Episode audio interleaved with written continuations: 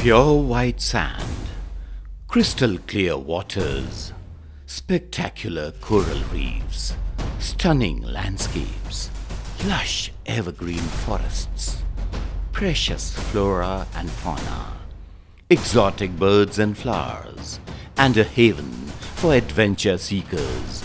Welcome to paradise. Welcome to the Andamans. Today, I'm going to take you on a journey like no other. A journey that will leave you completely spellbound. A journey into that part of India waiting to be discovered. So sit back, relax, and give into the magic that is the Andamans.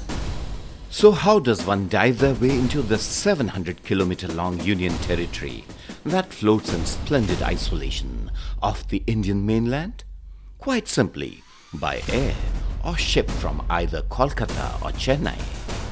The port of entry into the Emerald Isles is the capital city of Port Blair, and there is lots to do and see from the moment one steps into the capital.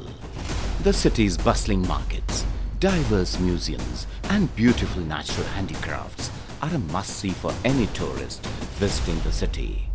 A walk along the wide promenade overlooking turquoise waters and the beach at Corbin's Cove is a favorite with the tourists.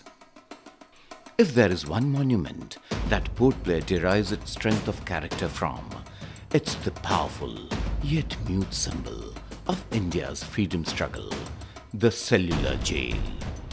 It was here that the sun set on many a political prisoner of the Raj.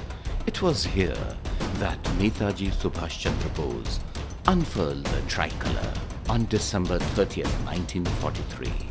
To most Indians, the cellular jail at Port Blair is a pilgrimage, a visit that cannot be missed.